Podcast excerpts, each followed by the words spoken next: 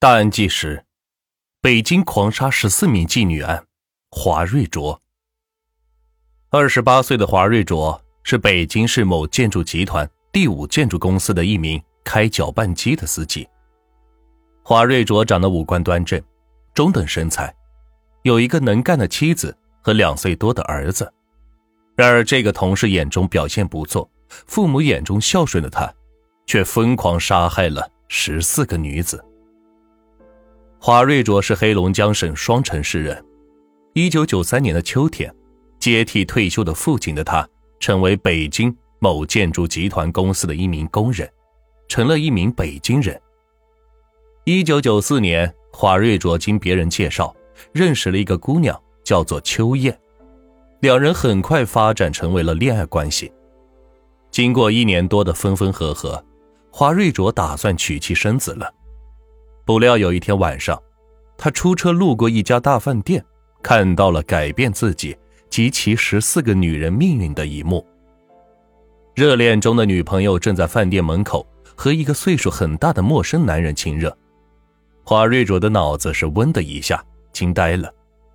华瑞卓的内心世界是崩溃了，他万万没有想到，秋燕竟是个卖淫女。他曾经把所有的感情和金钱。都放在秋燕的身上，如今一切都没了。他的信念，他的理想，以致他以前一直认为的对和错的道理，此刻已变得是那么没有说服力了。随着时间的推移，失恋的创伤渐渐愈合。一九九八年十二月，华瑞卓和一名四川籍女子结婚，一九九九年还有了个儿子。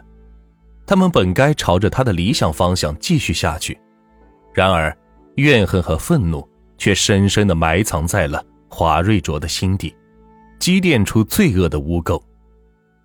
小文，三十三岁，个子不高，又矮又瘦，河北人。小文为了给九岁的儿子攒钱买房，在北京当了站街女，借住在北京市朝阳区华威北里妹夫的房子里。他知道自己岁数不小了，长相一般，为了多搞些钱，几乎什么客人都接，从开奥迪车的老板到开大货车的司机。如果接的客人又是熟客，又没地方，小文就会把他们领到华威的房子里。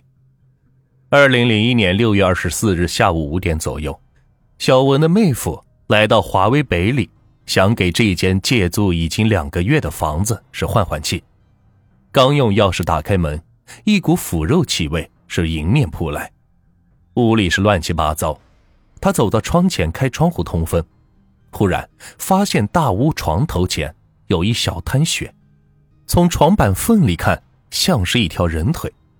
经侦查发现，这起案件和前一段时间发生在北京朝阳区的系列杀人案非常相似。前几起案件分别是。一九九八年九月二十一日，在朝阳区东坝乡居子房玉米地里发现了一具骷髅，无名尸体已经是高度腐败，并呈白骨化。一九九九年七月三十一日，在朝阳区麦子店枣营南街一租房内，发现了黑龙江二十二岁的吴妹被人掐死在床上。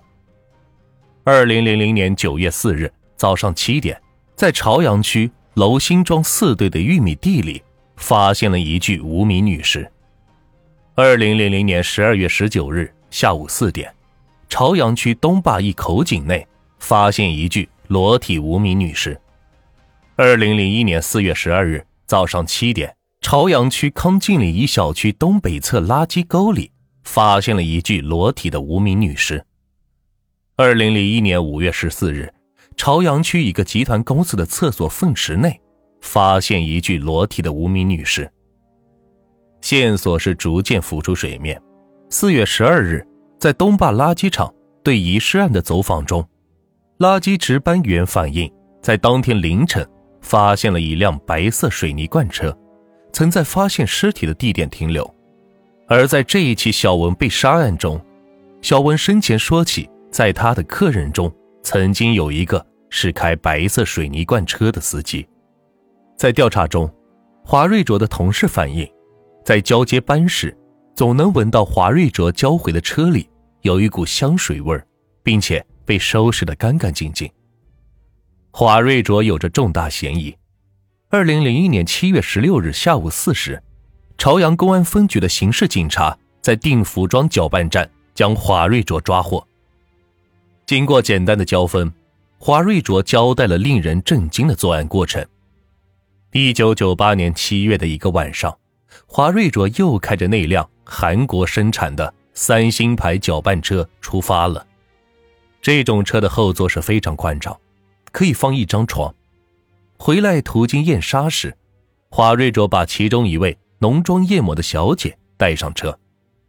他面前那张妖艳的脸忽然变成了秋艳的脸，一股无名之火油然而生，于是张口就说：“我想掐死你。”此时，这个已走在鬼门关的女子仍是茫然不知，以为是在开玩笑呢。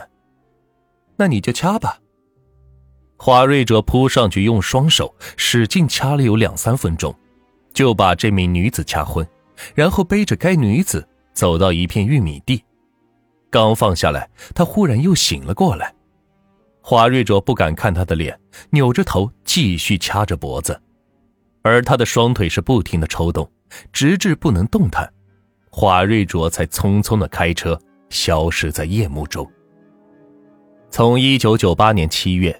至二零零一年六月，华瑞卓单独杀害了十四名年轻女性，有的被华瑞卓掩埋，有的被扔到化粪池里，有的被扔到水井里，其中一口井里竟然捞起四具尸体。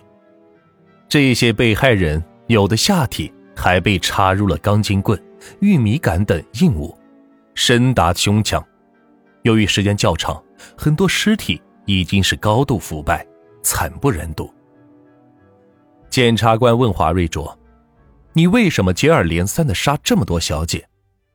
华瑞卓回答：“就因为发现一九九四年交的这个女朋友是小姐，我和她吵架，很深的伤害了我的感情。后来我就找不到她了，从此以后我一发现小姐就烦。不知怎么的，从一九九八年后，我突然产生了小姐该杀的感觉。”我第一次杀完人以后，过了一段时间，一看也是没什么动静，心里就想再杀一个小姐看看。当时主要还是侥幸心理强一些，杀完第二个小姐以后，就时不时的冒出来要再杀一个的念头。每当有这种想法时，我就开车到燕莎桥那边找一个小姐，然后再寻机杀掉。这样，我一共杀了十四个小姐。北京市人民检察院二分院起诉一处处长王化军在谈到这起案件时说道：“华瑞卓故意杀人一案的遇害者人数是我当年检察官二十多年里遇到的故意杀人案里被杀人数最多的了。对这类严重危害社会治安和他人生命安全的恶性罪犯，一定要依法从重、从快打击，绝不手软。”在十四名被害的年轻女性中，竟有十二人至今仍未能确认其身份，尸体无法被亲人所认领。其主要原因，被害人大多为外地来京人员，父母亲友均不在北京，无法查找，因为他们从事的是隐蔽的、见不得人的行业，行踪无定，用的又总是化名，所以现在他们是谁，已经成了永远的谜。司法机关也无法通知他们的家属，仅能从华瑞卓的供述和尸检报告中了解他们生前死后的星星点点。第一个被杀的是偏长的短发，那个女人是长脸，穿着牛仔短裤。那个女人挺胖，杀她时挺费劲。在被杀的十四个人中，有一个女子差点逃过了他的毒手。华瑞卓供述说。她长得挺漂亮，挺可爱。我本来不想杀她，可是看到她下贱的样子，我又起了杀心。据尸检报告，这个女子只有二十三岁。由于被害人尸体被赤身裸体抛弃至荒郊野外或掩埋，发现的时间晚，尸体早已经是腐败，难以辨认。在华瑞哲的判决书后，附带了一张扣押物品清单，上面的物品有十几支眉笔、五个粉饼、移动电话、女士手表、提包、黑色连衣裙、白底兰花纱质套裙等。这些就是被害的十四个卖淫女留给这个世界的最后线索。然而，凶手再狡猾凶残，也是逃脱不了正义的审判。机关算尽，到头来仍是难逃这一劫。